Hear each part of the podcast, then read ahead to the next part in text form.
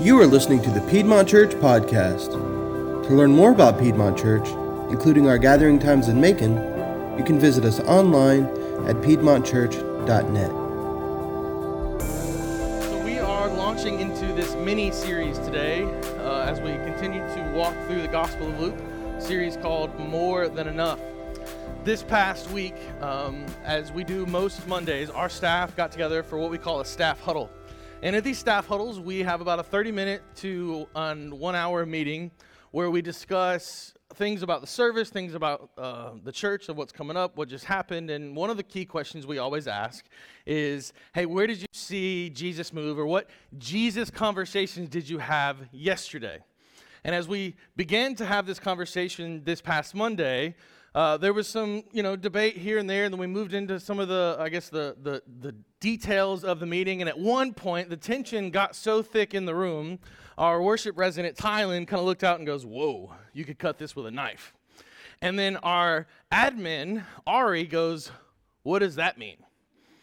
And she, she had never heard the phrase, and so we then begin to try to explain to her, like, you know, when the tension in the room gets so thick, it's almost like you could just like it's, it's palpable, it's tangible, like you could cut it with a knife. And she goes, Well, that sounds intense.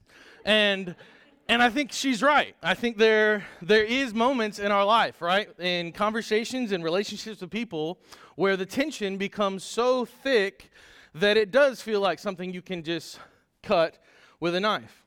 And as I was preparing for today's sermon, I started asking myself this question like, if, we can feel the tension from just human interaction and simple facial expressions and body language, what can we feel from the spiritual world?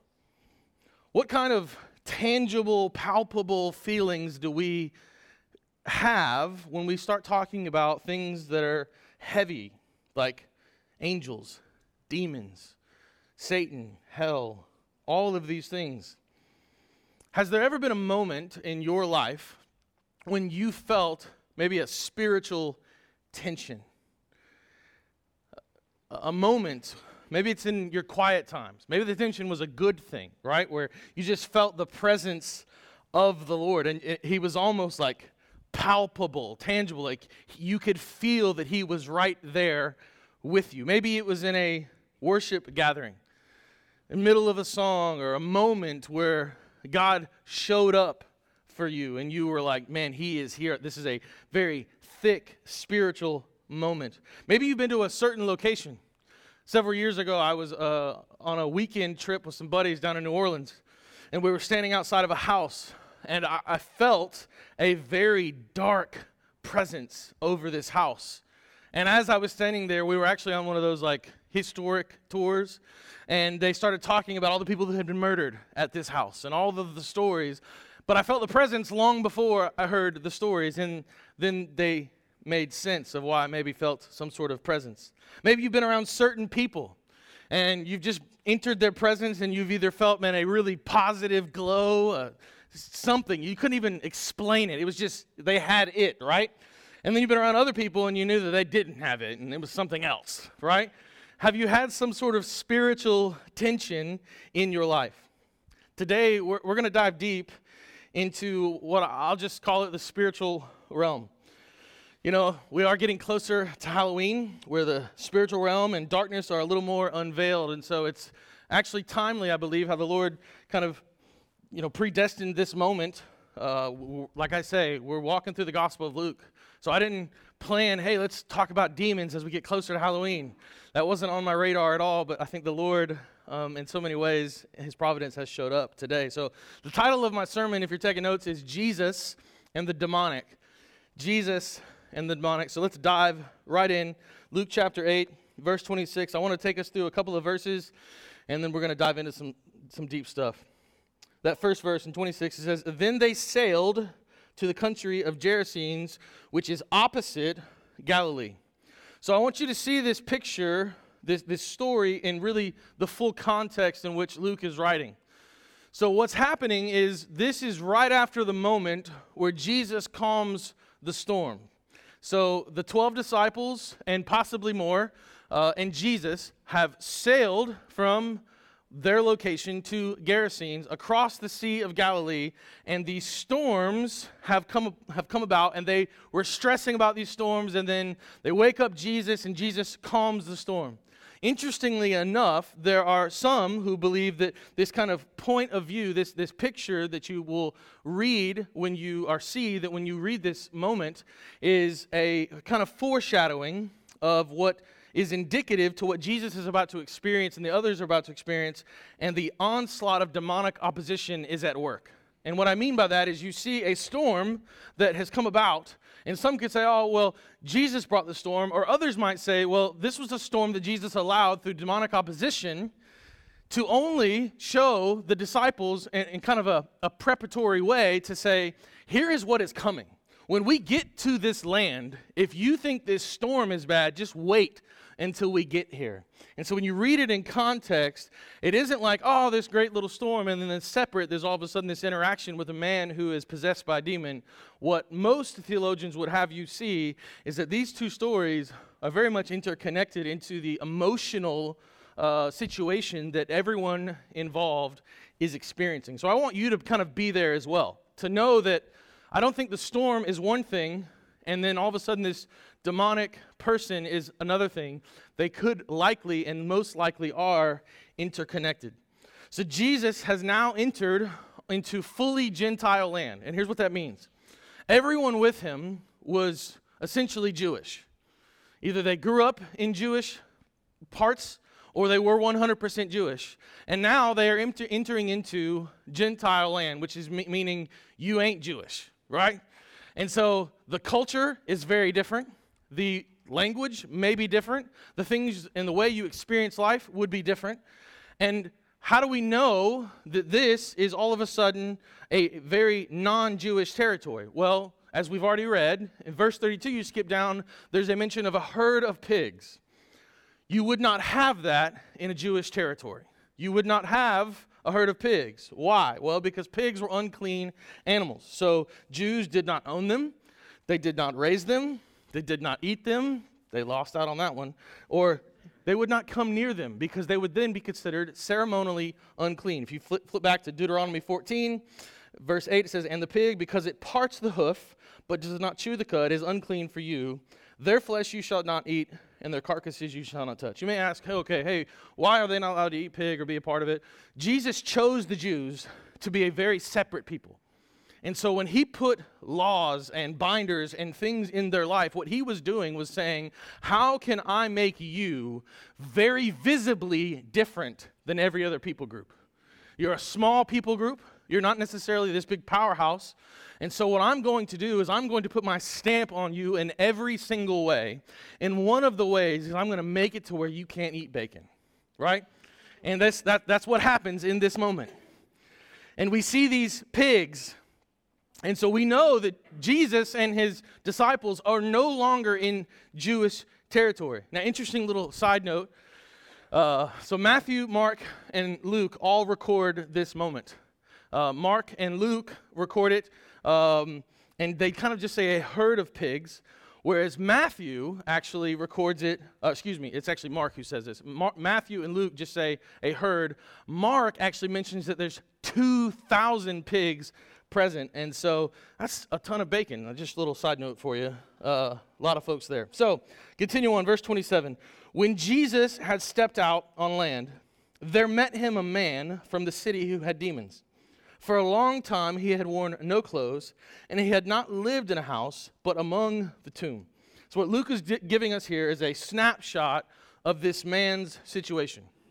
Here is someone living naked in a cemetery.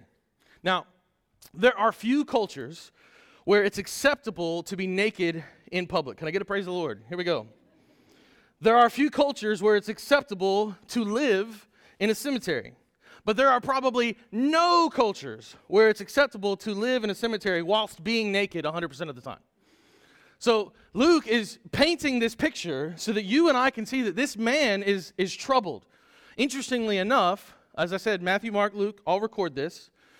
Matthew is the only one recording this who would have actually been present. Meaning, Mark and Luke were disciples from afar, meaning they came to know Christ later in their journey and they would not officially been considered apostles. But Matthew actually walked these moments. And so Matthew actually records a very specific situation, and I want to share this with you because maybe you're studying through uh, the Bible in a year, you're doing through your quiet times, and you're recalling this instance from Luke and this instance from Mark, and you could go, man, there's a contradiction in Scripture. I can't believe it. Jesus doesn't exist. And I would say, slow down, all right? So when Mark and Luke record this, they only record the presence of one person. But when Matthew records this, he records the presence of two people.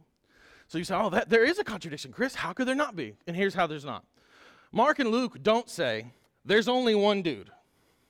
You know what they say? There's a man who. You know what Matthew says? There is two. A contradiction would be if Mark and Luke said, there was only one man, and then Matthew said, there is two. That would be a contradiction. Nod your head if you get me. And if you don't, you can see me after class and we'll figure it out, okay? So, here's this picture of these men, likely, that are very troubled. They are outcasts in this society. And we're going to dive deeper into what this looks like. Verse 28.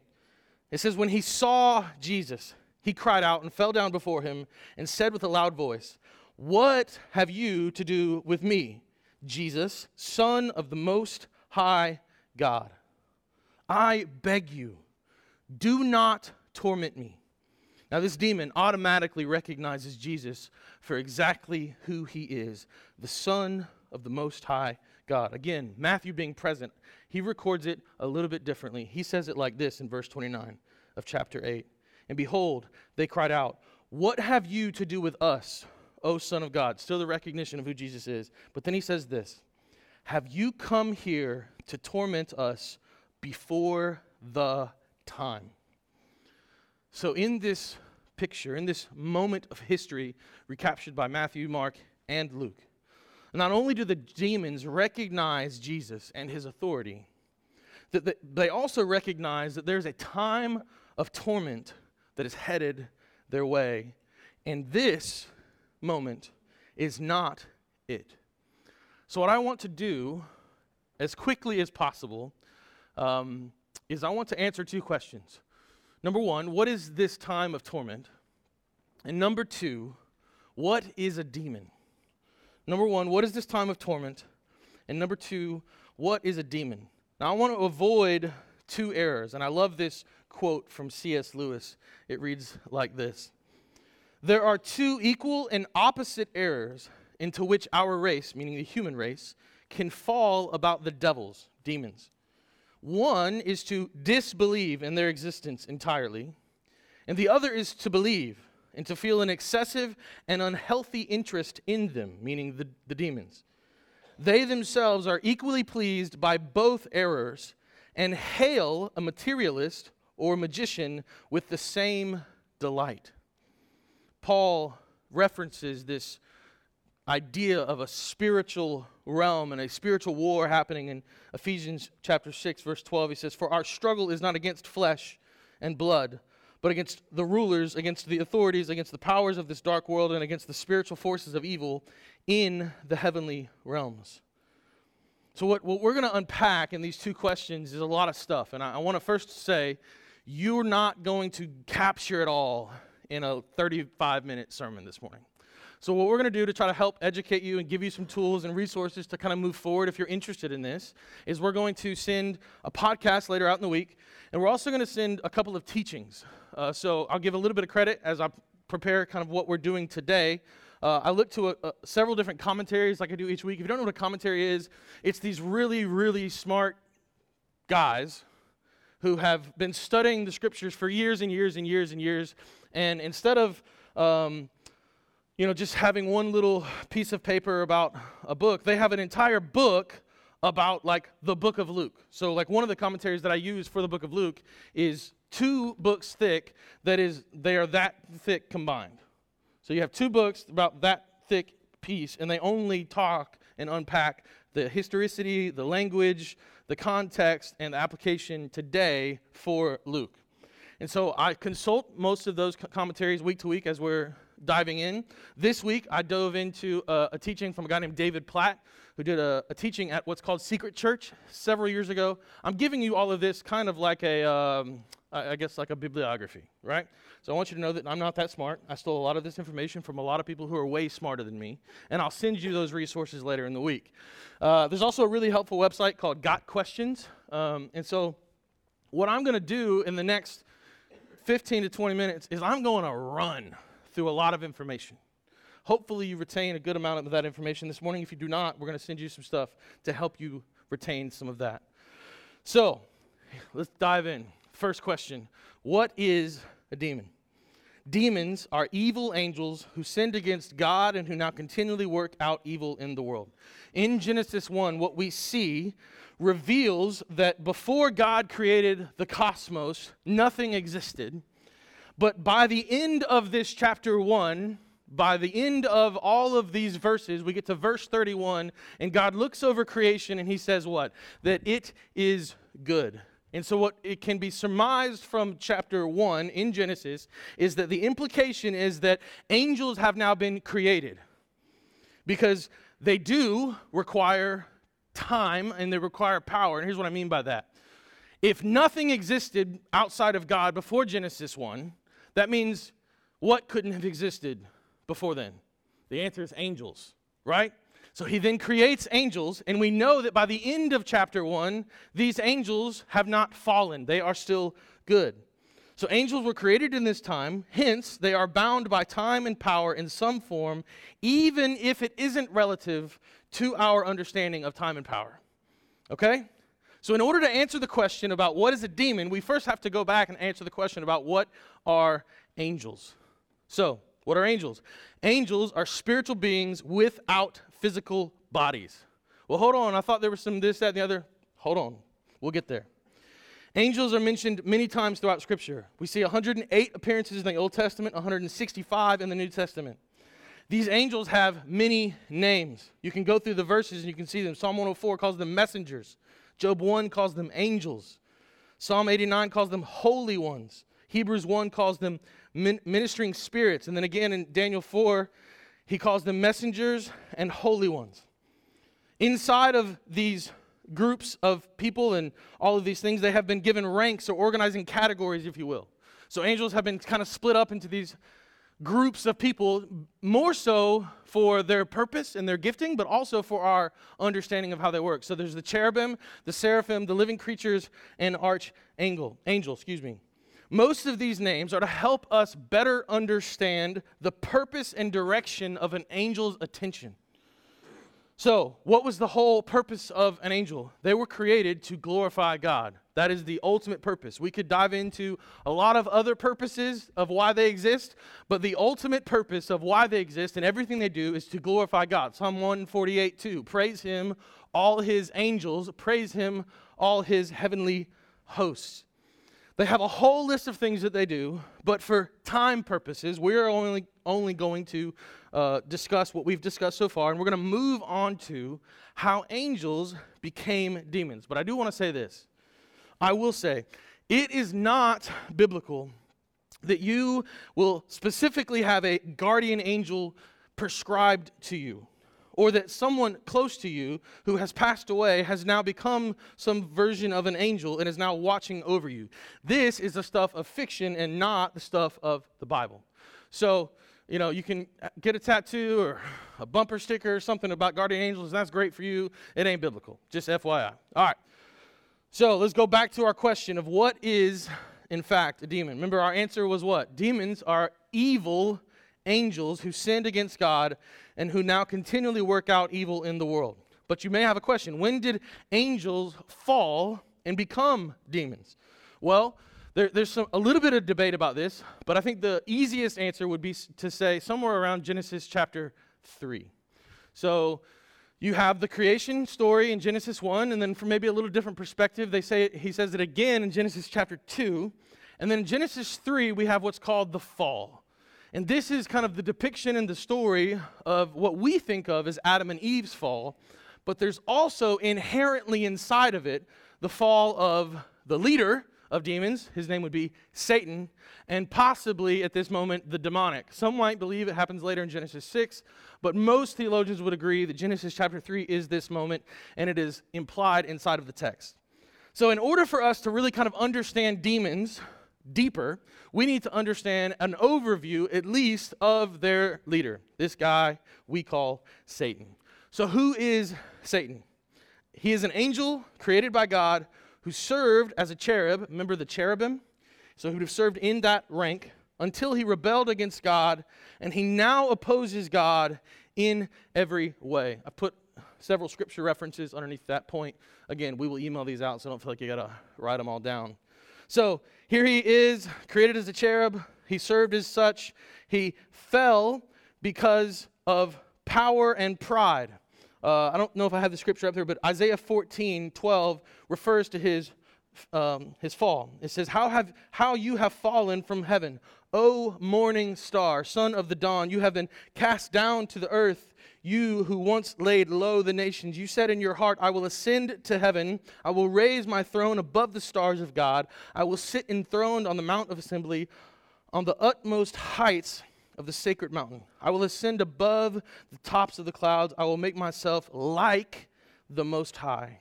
But you are brought down to the grave, to the depths of the pit. So, the occasion of Satan's fall, his turning to the dark side in Star Wars words, is his sin was power. The nature of his sin, though, was pride.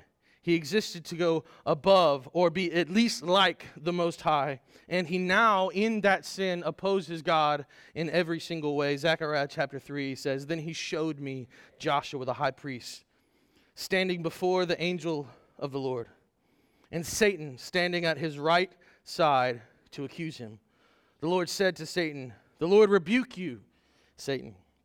The Lord, who has chosen Jerusalem, rebuke you. Is not this man a burning stick? What we know about Satan throughout Scripture is that he has several names. First and foremost, obviously, Satan, the adversary, the evil one, the slanderer, Lucifer, Beelzebub, Belial, tempter, prince of this world, accuser, destroyer, and as mentioned earlier, morning star. He takes many forms throughout Scripture. He looks like a snake, hence Genesis chapter 3. Snake in, in, in Hebrew can sometimes be transla- translated as dragon or as sea creature. You also see him as angel of light. But since he and his demons were originally angels, they are at their core what? Spiritual beings with no form. So when you think of an angel or you think of a demon, uh, Amy and I were listening to a book series at one point, kind of outlining spiritual warfare. It was fiction, or excuse me, nonfiction. Nope, fiction based in nonfiction, and they liked he, the author liked to depict these wars where angels and demons had these big, like Lord of the Rings type swords. And what was the name of that thing? Piercing the darkness, and they would like go to battle, and like you'd be sitting there reading your Bible, and they're in your living room just like going at it, right? I don't know if that's the specific picture that we see in Scripture. It's a great book to read or listen to. The guy's voice is amazing. Um, but it, it's, it's fun, but not necessarily fact. Does that make sense? So when we think about angels and demons, um, you, you, can think of the little cartoon characters on a shoulder if that helps you. I, I, I just think of it more of like a spiritual thing that I, I can't really wrap my head around. They, they exist, um, but I, I don't know what tangibility looks like for me. That's just how I look at it. You can look at it if you want to. You want to be like a little Elmer Fudd? Go, hey, you do you, right?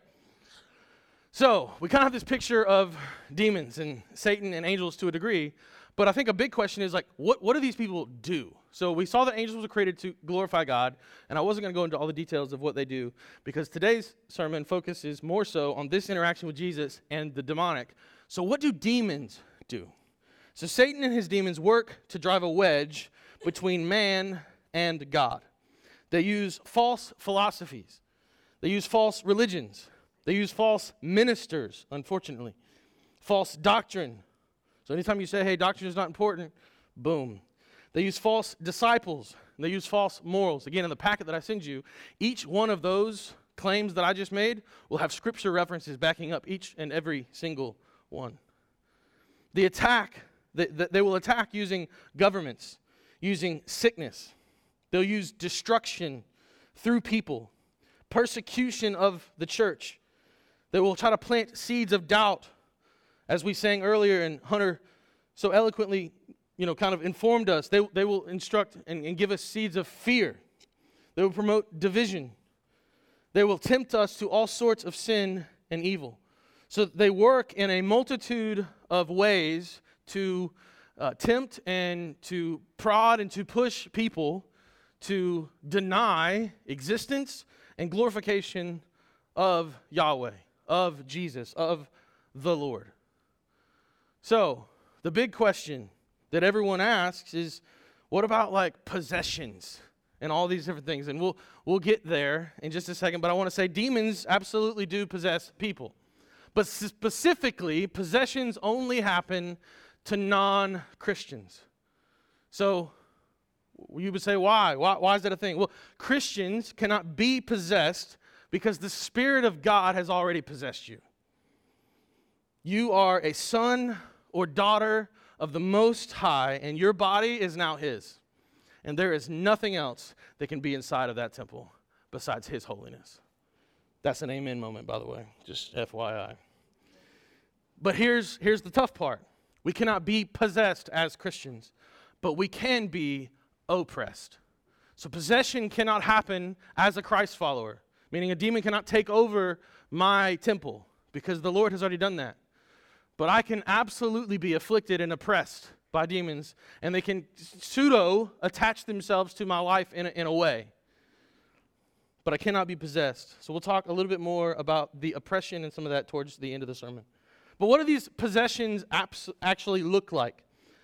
The Bible gives some examples of people being possessed or being influenced by demons. From these examples, we can, we can find some symptoms or, uh, of demonic influence, and we can gain insight as to how a demon maybe possesses someone. There's a whole list of scriptures that I've placed up there for your viewing as I'm talking, if you want to just kind of look at those.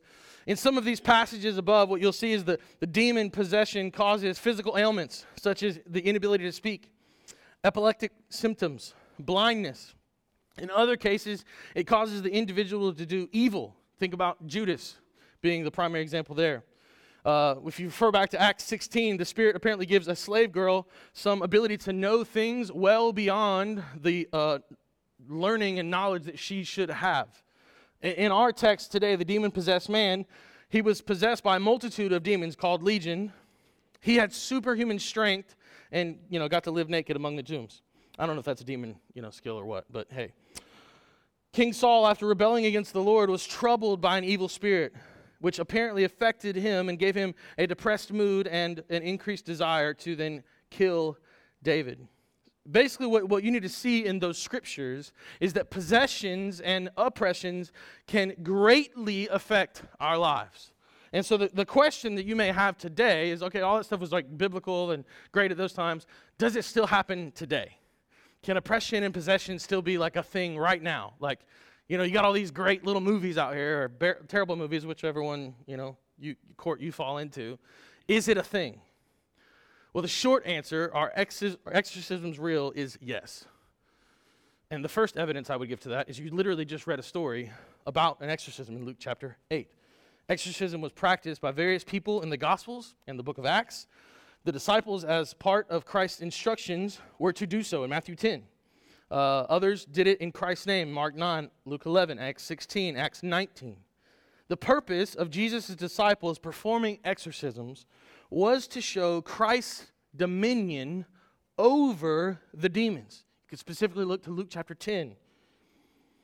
But it was also to verify that these disciples were acting in his name and by his authority it revealed their faith or maybe even their lack of faith. Another way of saying it is that exorcisms, in some way, shape, or form, are this evidence to report back that Jesus is more than enough.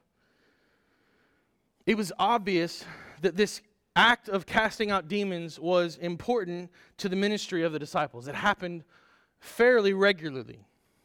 So the question may be are, are, exorcisms still needed today? So we can answer the question are they real? Yes, they absolutely are real. But are they still needed today?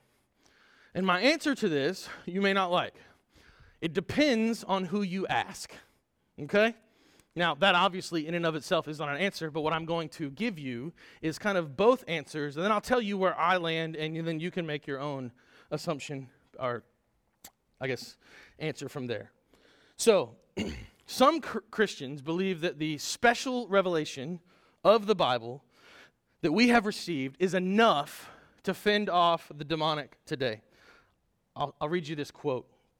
It says, Interestingly, there seems to be a shift in the latter part of the New Testament regarding demonic warfare.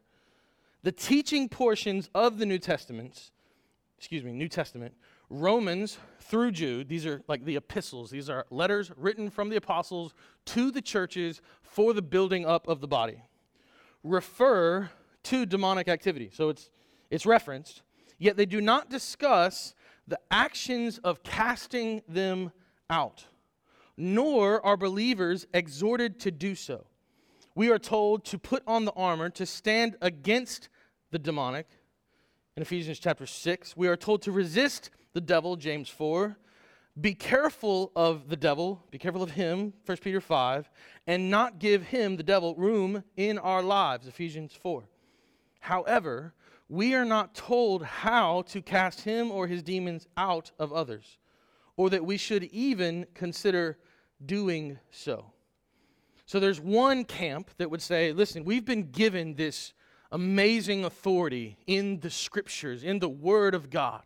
And when you follow the, the, the Word and you look at it, what you see is yes, there is a, a portion, a, a moment in time where these things happened seemingly regularly. I, I would push back to say I don't know how regular it was.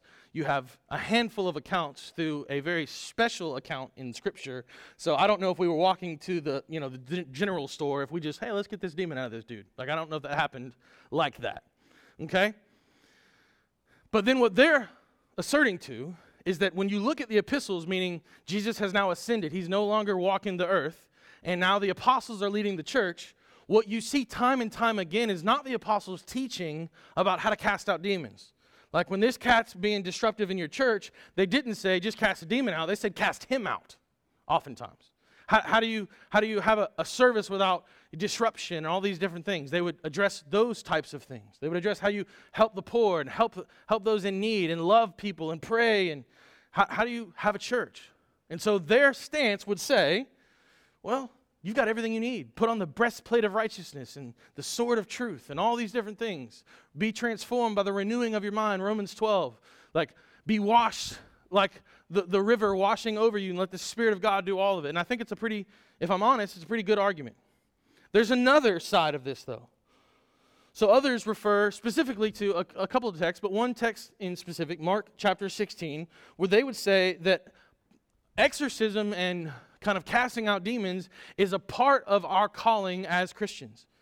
Mark 16, verse 15 says, And he said to them, This is the Great Commission as recorded by John Mark, Mark, as we know him. Go into all the world and proclaim the gospel to the whole creation. Whoever believes and is baptized will be saved, but whoever does not believe will be condemned. And then he says this, And these signs will accompany those who believe.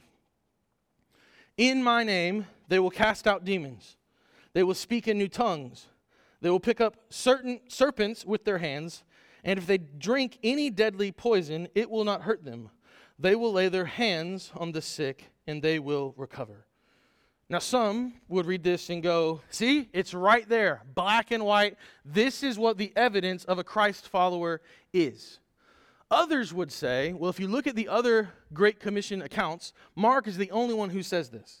He's the only one who highlights this portion. And then they could go into the, you know, the historicity and the Dead Sea Scrolls and all these different things and say, well, you know, only three fourths of the scriptures um, maybe have this or don't have this, and they, they have this word and they move this over here. And so I don't, I don't know if I, that portion right there isn't enough places for me to build an entire theological or doctrinal belief system off of. And the other person would push back to, well, okay, hey, it's in Mark 16, and then you see it repeatedly throughout Jesus' works, and then you see it number of times in Acts, and so it's a thing. And that's just how they believe. And I think either stance is okay. And I'll tell you where I land. I land in open but cautious water. Open but cautious. So here's what that means I, I firmly believe that exorcisms and deliverance ministries still have a place to exist today. However, I believe first and foremost that they should always stand on the word and that the gifts that they've been given by God are unique to them. And the uniting factor that they and us have, that we share together, is we have God Himself. And anything that doesn't give Him the glory and the honor and the authority cannot be from Him. And I think a good passage that points to this place um, is 1 Corinthians 12. Before I read that, what, what I'm saying in the open but cautious is I, I think if, if you wake up with a daily thirst of like, let's go cast out some demons, I think you're having like maybe some misunderstandings in how the normality of this thing would happen. I do think if you woke up every day in a preparation of battle for demonic oppression and demonic presence in your life, I think that is a healthy place for a Christian to be. Because guess what? You are oppressed every single day by the demonic, by the sin of this world, and by actual demons who are messing with stuff. And we'll get to that in just a second. But the unity, pointing back to some things. 1 Corinthians 12, beginning in verse 1 through 2, and I'll skip to 4. It says, Now concerning spiritual gifts, brothers, I do not want you to be uninformed. You know that when you were pagans, you were led astray to mute idols however you were led. That's kind of that demonic teaching right there, that highlighting this idea that there's um, false doctrines and false leaders, and all these things. Now there are varieties of gifts, but the same Spirit. So there's a lot of giftings, but one Spirit. And there are varieties of service, but the same Lord. There are a variety of activities, but it is the same God who empowers them all in everyone. To each is given the manifestation of the Spirit for the common good. For to one is given through the Spirit the utterance of wisdom, and to another the utterance of knowledge according to the same Spirit, to another faith by the same Spirit, to another gifts of healing by the one Spirit, to another working of miracles, to another prophecy, to another the ability to distinguish between spirits, to another various kinds of tongues, to another the interpretation of tongues. All these are empowered by one and the same Spirit who apportions to each one individually as he wills. So if somebody walks up to you and go, you should have the same exact gifting as I do, go back to 1 Corinthians 12 and go, you think? Right? No, we have different giftings. We're different people. God has made you uniquely you. So all of this information that I've just given you points to answer two questions, right? What is this time of torment? And then what is a demon? So I believe we have succinctly answered the latter portion. Like, what is a demon? You should know kind of what a demon is, what do they do, where they come from, all these different things. The former one, the time of torment, I'm going to unpack just a little deeper in our podcast. But the short answer for that is that even the demons recognize Jesus' authority and that there will be a one day reckoning. There, or excuse me, there will be one day a reckoning. So there will be a time for these demons to be punished. So they recognize this, they see this. So, what does this text teach us today? And you can lean in, and we're, we're closing and landing the plane right now.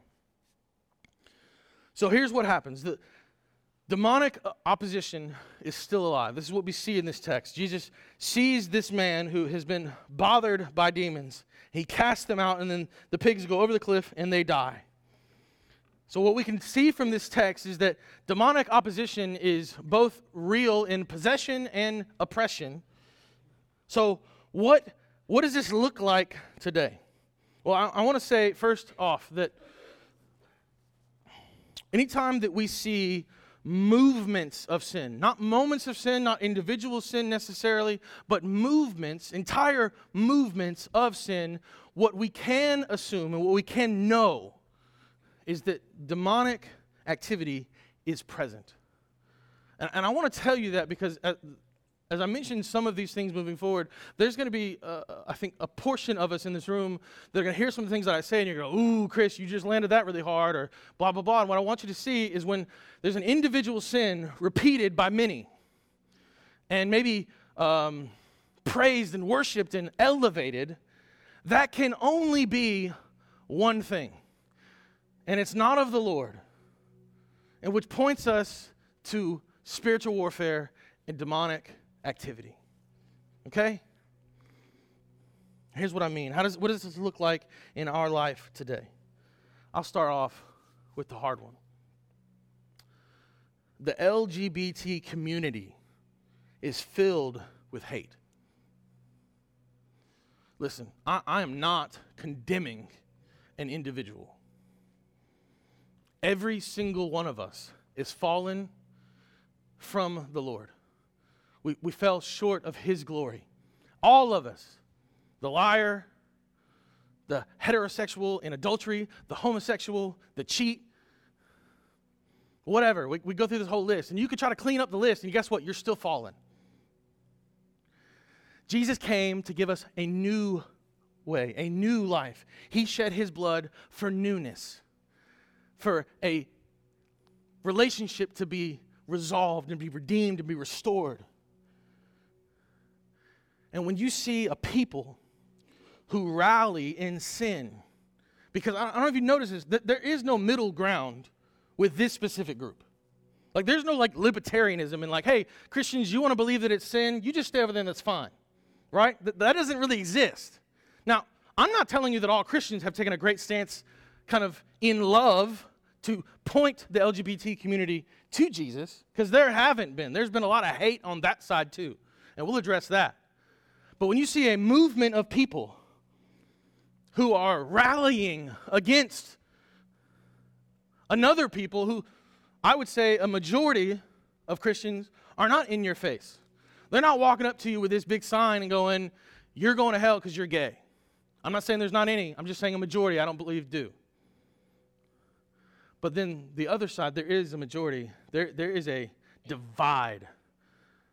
I, I felt it very real in Scotland. Very real. If you go to the cities of our country, you will feel it. There, there, will be, a, in just a, a, week or two, there will be like a drag queen show at one of our establishments here in Macon. So you don't have to leave our city. There is demonic activity in the community there. I just got a bunch of dislikes on my social media. And I, am not, I'm, I'm, not trying to belittle the situation. I, I, I want us to dive into the scripture and really and see that we are at battle. Our battle is not to fight, but to surrender to Jesus and give him all authority because he is more than enough. And our battle is really to love and to bring the truth in love. So don't leave this place going, oh, there's demonic activity, we need to do something. The only thing you need to do is hit your knees and surrender. I think when we look at terrorists who bomb Israel and other countries and want to destroy anything that isn't bending the knee to their belief system, what we know is what? It's filled with hate. And hate only comes from one place.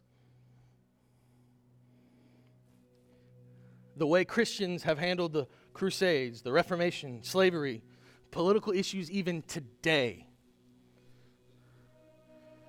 The way we've handled them, the things we've highlighted and seen, what, what we have noticed is what?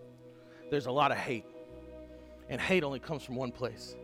The confused teenager, college kid, young adult, and more who feels alone, anxious, feels like they're in darkness, and wants to end their life.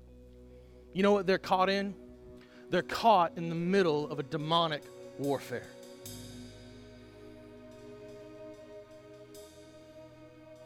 We need to go to battle for them. We need to be seeking the Lord for them. If it's you, you need to speak up and let me seek the Lord for you. Don't walk alone. Wherever you are, there is more than enough healing in Jesus. Do not walk alone. I'm telling you, wherever you are, whoever you are, camera later, podcast later, hit me up. I will be there for you.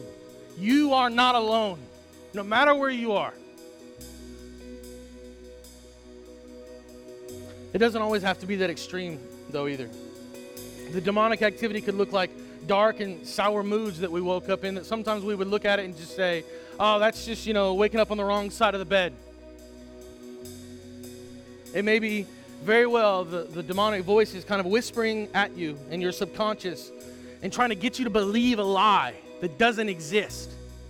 It's not real.